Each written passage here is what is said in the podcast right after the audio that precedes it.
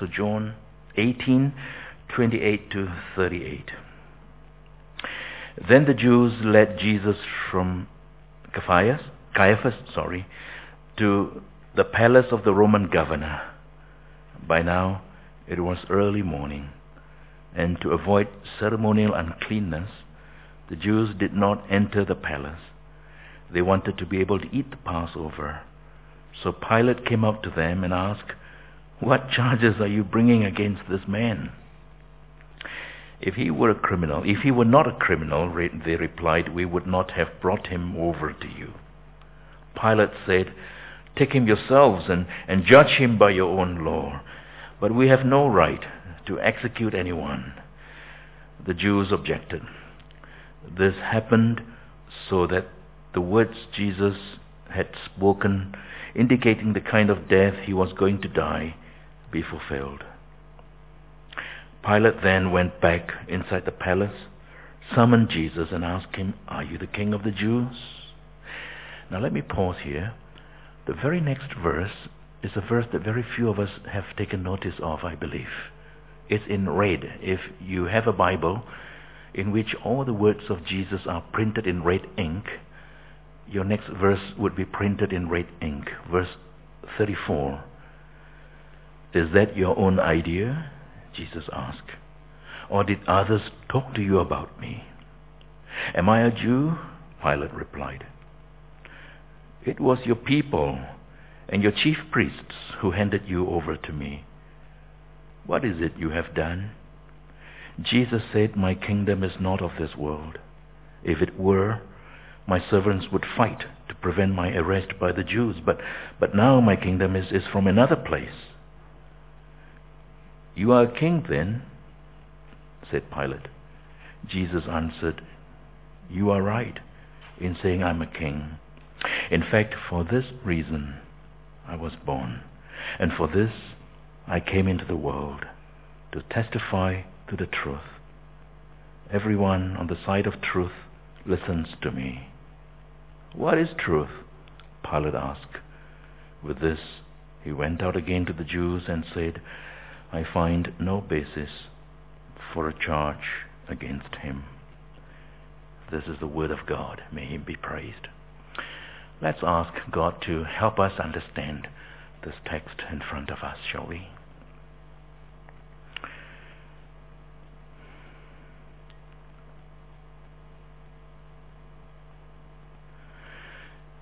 Lord, you are the world's greatest teacher. Teach us, we pray, this day. We have no understanding of our own. We have only as much understanding as you grant to us. So, Lord, humbly we come with our hands opened and say, Lord, give us bread. You tell us that your word is the bread of life, that he or she who eats of this bread will never hunger again. And we hold out our hands too for, for water. Because you tell us that you are the living water. And that he or she who drinks of you will never thirst again. So Lord, teach us, feed us, we pray. Grant us understanding, we pray. For we ask in Jesus' name. Amen. We've been going through the period of the Advent, and uh, I promised you a couple of weeks ago that during this period of the Advent, I would like for the entire church to ask one question, and that is this Why did Jesus come? And I promised you that virtually every single week of those four weeks, the answer has got to be from the Bible, clearly from the Bible. And I told you, I remember, that there are at least six reasons in the Bible for why Jesus came on earth, but we have time for four, and even that we just had time for three. You remember that. Okay, let's give you a test. Open book exam. What's the first reason for why Jesus came? Do you remember? Jesus came to destroy the works of the devil. What's the second reason that he, we explored last Sunday? Yes, Richard.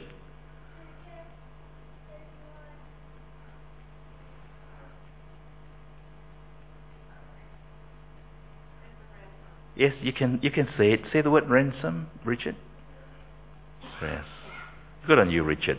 He came to give his life as a ransom to many. And today we want to explore the third reason for why Jesus has come to earth. And this was the story that I've just read. He's in the Praetorium. The Praetorium is a place where the Roman officials conduct their administrative and juridical businesses. And Jesus was brought there. After he'd seen Caiaphas, he's just now brought to Pilate. And Pilate looked at him up and down for a while, this peasant of a man, and said, Are you the king of the Jews? And his reply to Pilate is very interesting, which I ask you to take notice of. So you're king of the Jews, aren't you? He says. Jesus says, You say that I am, and for this reason I was born. And for this I came to earth, that I may, what? Bear witness to the truth. This is clearly the reason spit out in Scripture, so clear. I came to this earth to bear witness to the truth. Now, it is intriguing, it is really intriguing the more you think about it, that this very statement, that he came to this earth to bear witness to the truth, should have been spoken at his birth, when the fulfillment of which will come only at the end of his life. So, but these are Christmas words. I have come so that I may bear witness to the truth. Did you know that this is the very reason why you put your turkey in the oven to roast for Christmas? This is the reason why we roast our turkey. That he has come to bear witness to the truth. It sounds odd when you put it this way, but this is the reason why we write our Christmas cards. This is the reason why you're throwing all those parties and you're buying all those balloons and buntings and whatever. This is the reason you trim your Christmas trees. The reason that he has come to bear witness to the truth. Now, there is something in verse 37 that I pointed you out to. He says, For this reason I was born, for this cause I came to the earth. You notice something? You and I were born, aren't we? You and I were born into this world, and the day of our birth was the day of our first existence on this earth. Would I not be right? But for Jesus, that day that he was born, it wasn't the day of it wasn't the first day of his existence. He existed before that. How did how do we know? He says, For this reason I came into the world. If he had come into the world, he must have come from somewhere. You and I don't say, I come into this world. On the day of your birth, you don't look back and say, I came into the world on September the 4th, 1967. Now, you may use that as a metaphorical language, and sometimes we do that. We say we came into the earth, we came into this world on such and such a date. But this is not metaphorical, because there are other abundant verses which tell us that Jesus existed before he came to earth. Remember John 17? Father, glorify me with the glory that I had with you before this world began. It's a fantastic verse, really, John 17:5. Father, glorify me with the glory that I had with you before the world began. Before the world even came into existence, before this entire cosmos even came into shape in the matter of matter and time and energy, Jesus already shared glory with the Father. If you're not comfortable with that, there are other verses. John 17:24. Father, give me the glory that I had with you. He says it again, that I that they may see my glory. In fact, 700 years before this little baby was born in the manger, the prophet Micah already affirmed that this baby will be someone who had a pre-existing birth. And this is what Micah said. Micah said, But you, Bethlehem, though you are small among the clans of Judah, out of you will come for me one who will rule over Israel, whose origin is from old, from ancient of days. Micah 5 2. So this baby that's born in Bethlehem is at least, where the prophecy is concerned, 700 years old. Have you ever heard of a 700 year old baby? You haven't. This, this, this is him. It's a very old baby.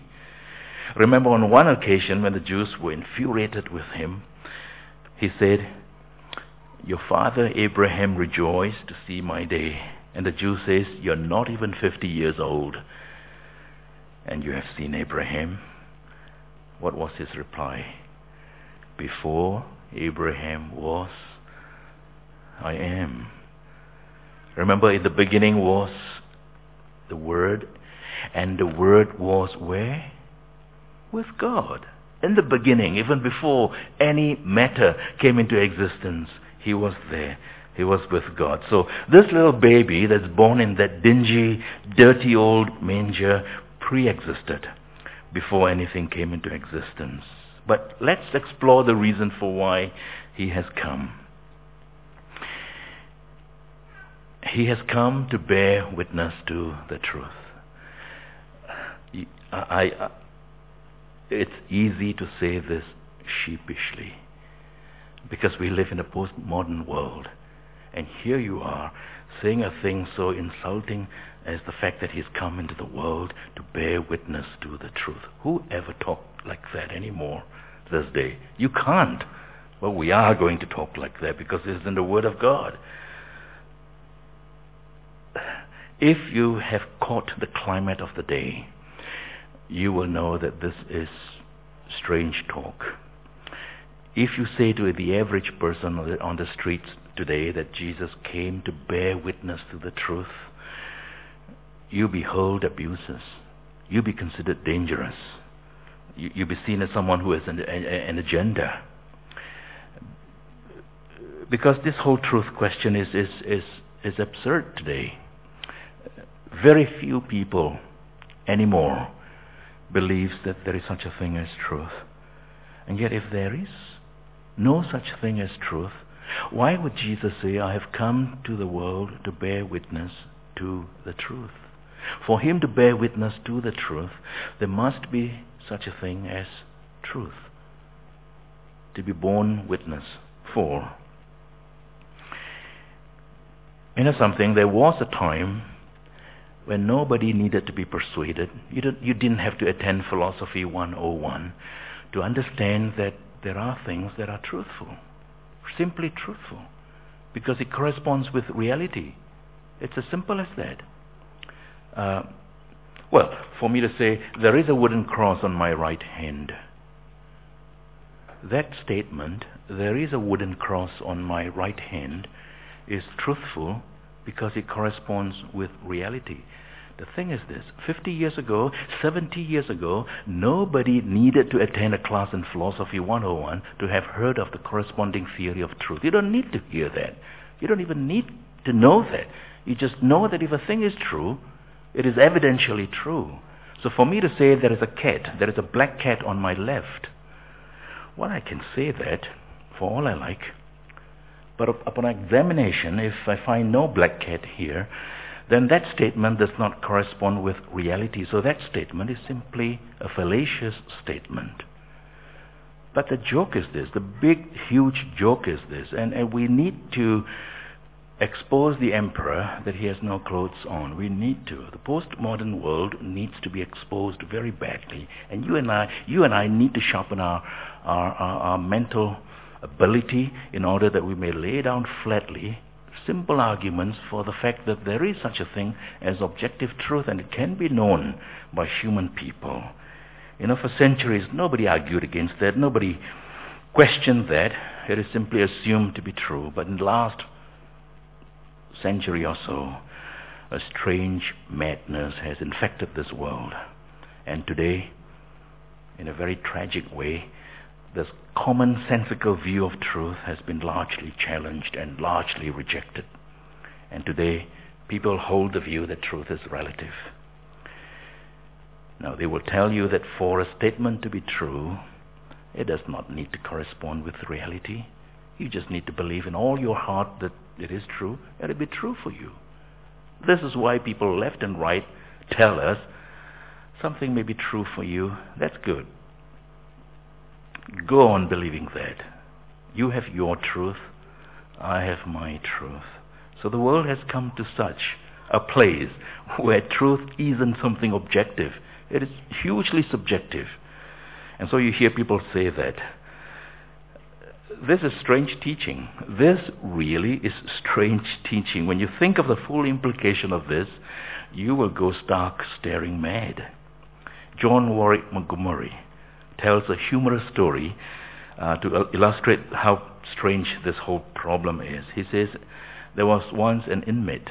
There was once an inmate in a mental asylum uh, who, when he was asked who he was, and uh, with his left hand tucked under his shirt, he says, I'm Napoleon Bonaparte. To which that man asked, Who told you? He instinctively answers, God told me. To which another inmate says, No, I didn't. you know, you don't have to walk into a mental asylum to know that we consider someone insane when what they affirm does not correspond with reality. And there are heaps of people out there, even now as I stand here talking. There's a woman out there right now, even as I talk, who really believes that she's the wife of Bob Dylan. And nothing that you would say would dissuade her otherwise. And there is another guy out there in Philadelphia right now as I speak who believes that he is Mahatma Gandhi. You know, in every one of those cases, these people need serious help. They need serious help. They are not well. And yet today when you say that there is such a thing as truth and there is such a thing as falsehood, you're called a bigot, a close-minded freak, a fanatic, and dangerous. So it has come to this. That entire table has turned around completely. See, when the Bible says that Jesus came into this world to bear witness to the truth, what is implied here is that truth can be known. Otherwise, he wouldn't have come to bear witness to the truth. If the Bible says he's come to bear witness to the truth, it must be that truth is knowable.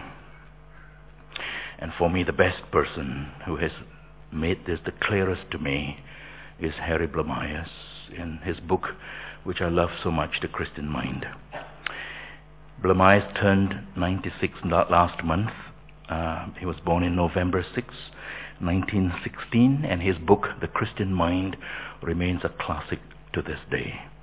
This is what he says, and I quote Ours, ours is an age in which conclusions are arrived at by distributing questionnaires to a cross section of the population or by holding a microphone before the lips of casually selected bypassers in the street. In the sphere of religious and moral thinking, we are rapidly heading for a state of intellectual anarchy in which the difference between truth and falsehood will no longer be recognized.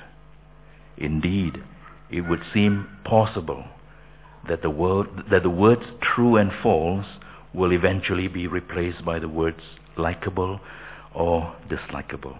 And then he drops this bombshell that I like so much. Truth is objective, not subjective. Truth is a revelation, not a construction. Truth is discovered by inquiry, not elected by majority vote. Truth is authoritative, not a matter of personal choice. Now, this is the sort of truth that Jesus has come to bear witness. It is objective, it is a revelation, it can be discovered by inquiry, and it has God's stamp of authority on it. So it is ultimately the truth of God, the truth about God. Our God is a God of truth. Did you know that all three persons in the Trinity have the word truth attached to it? God is called the Father. God the Father is called the, the God of truth. God the Son says, I am the truth. And God the Holy Spirit is called the Spirit of truth. And in fact, the Word of God, John says, Thy Word is truth. And they're all here, they're all here to reveal the truth to us. If the Bible is not about truth, it's not about anything at all. It reveals a God who taught us that truth is very embodied in his very person. Now, you and I need to know that this battle for truth is a spiritual battle. It is ultimately not an intellectual battle. Ultimately, it is not an intellectual battle. Ultimately, it is a spiritual battle. And it should not surprise us. It should not surprise you that as we approach the end of the age, the battle that is fought so fiercely is a battle for truth. I want to say that again. The battle for truth is not an intellectual battle. Ultimately, it is a spiritual battle. And it should not surprise us that as the world grinds to the end, the battle that is fought so fiercely should be a battle for the truth. The Bible itself predicts this. 2 Thessalonians chapter 2 verse 10 to 12, the Bible predicts that in the last days Satan is going to use every kind of evil deception to fool those on their way to destruction because they refuse to love and accept the truth that would save them. I'll read that again. 2 Thessalonians 2 10 to 12. The Bible predicts that in the last days, Satan is going to use every kind of deception to fool those who are on their way to destruction because they refuse to love and accept the truth.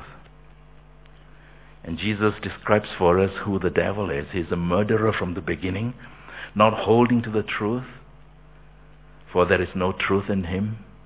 And the Bible says, whenever the Bible, whenever the devil speaks a lie, he speaks his native tongue.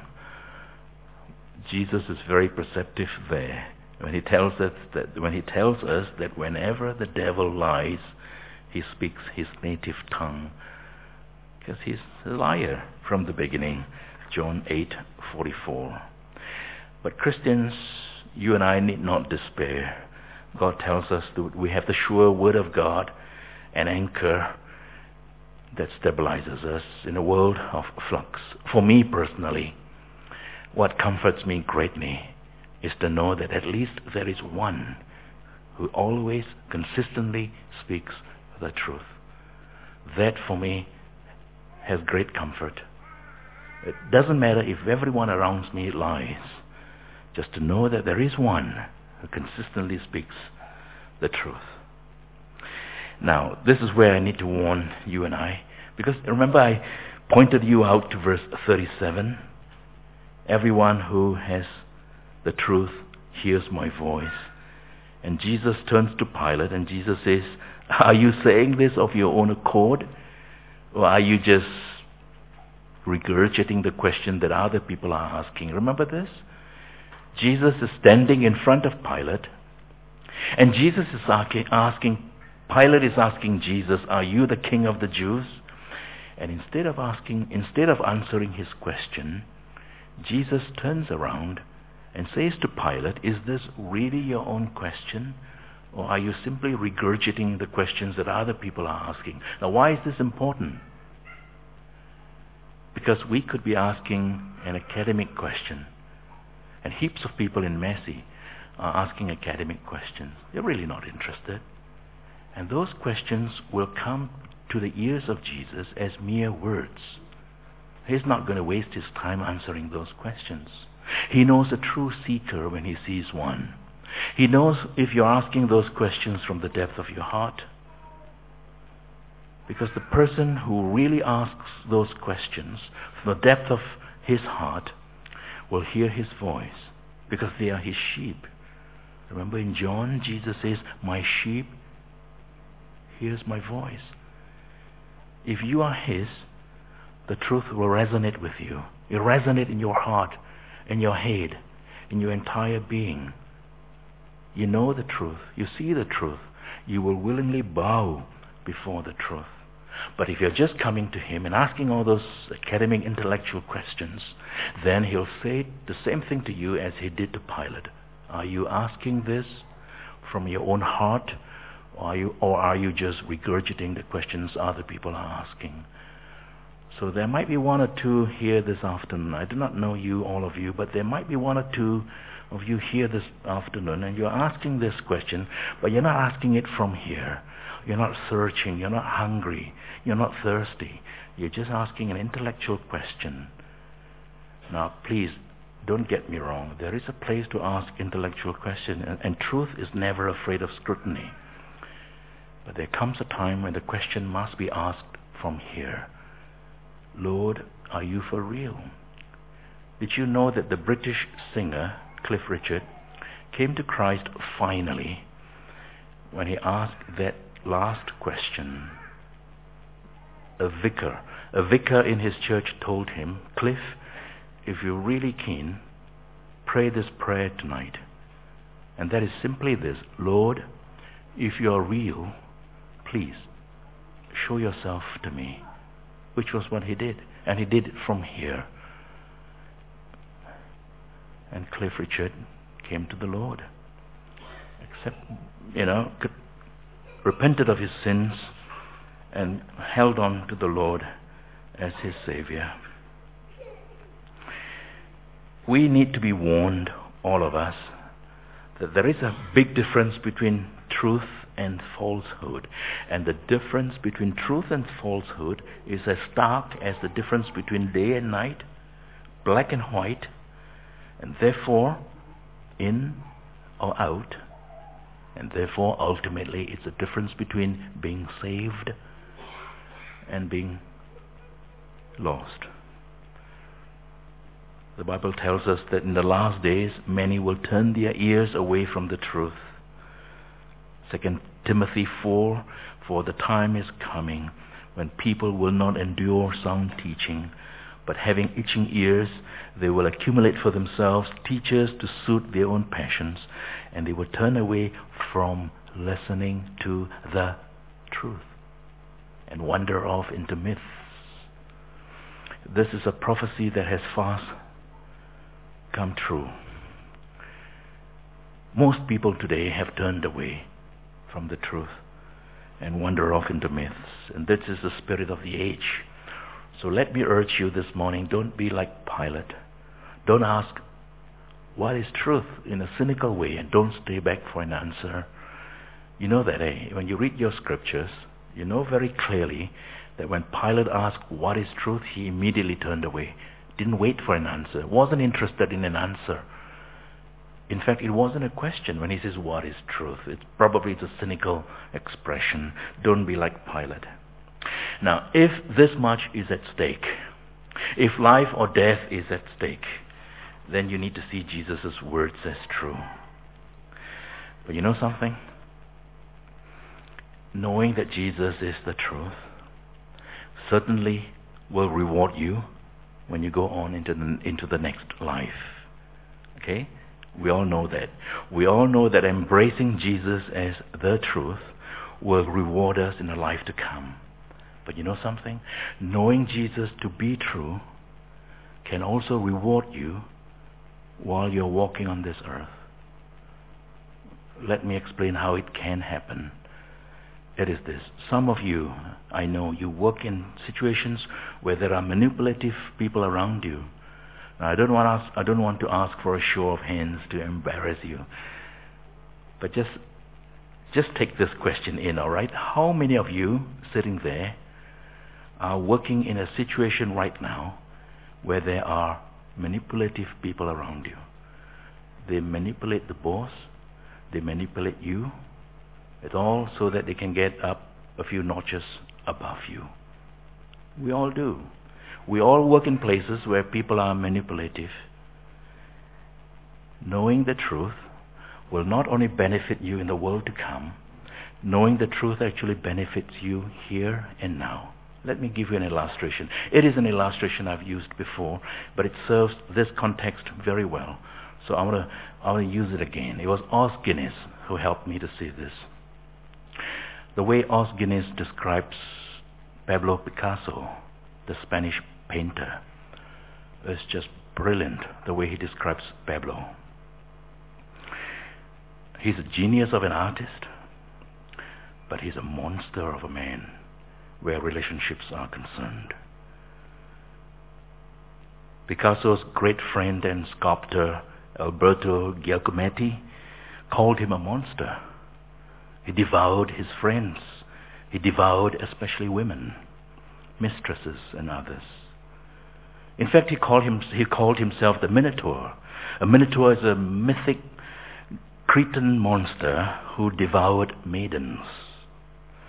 And one of his mistresses, Marie Therese, used to say he would rape us. He would rape us and then paint.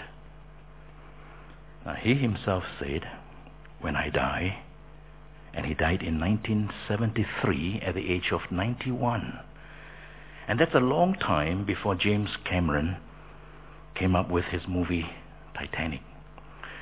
But long before James Cameron came up with his movie Titanic, Picasso already said this that when I die, then, like a ship going down, I will take others with me. And true enough, soon after his death, three of those who were closest to him committed suicide, one after another. You see, without this devouring consumer person around them, who was at the center of their lives in such a powerful way, they just couldn't go on living.